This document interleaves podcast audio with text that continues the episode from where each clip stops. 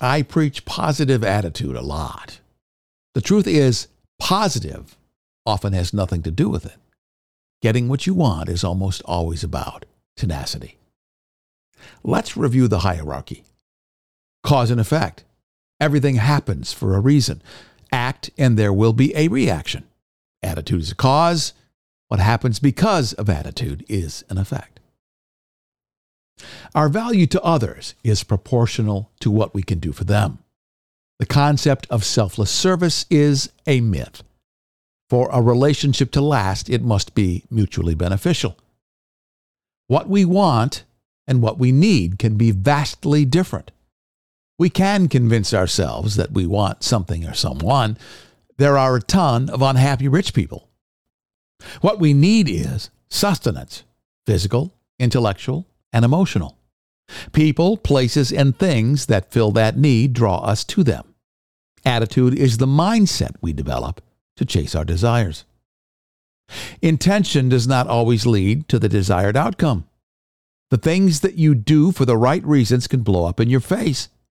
A positive attitude does not always guarantee a positive response.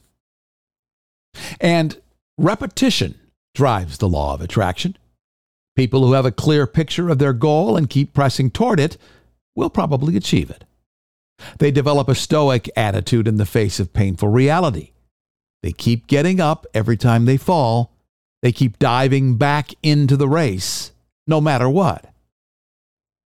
Think of the successful people you know. There are likely some who you would not choose as friends or coworkers. Others rise to saintly levels. We feed off their energy. They inspire us to model their behavior. But one person's saint is another person's sinner. We define achievement in our own terms. It's complicated because for some of us, how someone became a success is as important as what they have achieved. Each of us defines words like success, freedom, and happiness in our own terms. And sometimes when we get there, it's not at all what we expected. The truth about attitude is this people who achieve their goals clearly define why they want them. They assess the tools at their disposal to build the bridge to get them. They banish fear and don't stop until they have achieved them. Being positive, kind, or generous are tools in that toolbox.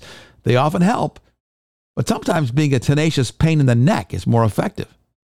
The key is finding the right tools to deploy in the right place at the right time.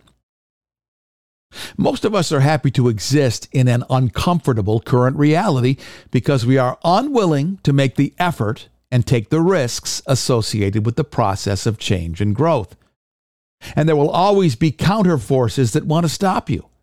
Equally driven people, new discoveries, even acts of nature may conspire to kick you backwards. Most people give up at the first hint of conflict. How you react in these moments of truth will determine your true path.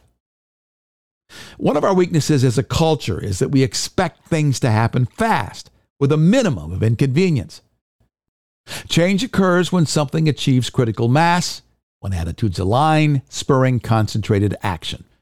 This takes time, sometimes years, sometimes generations. Patience, the wisdom to recalibrate course, and the fire in your belly to keep focused on the prize and keep moving toward it are the four foundations of attitude.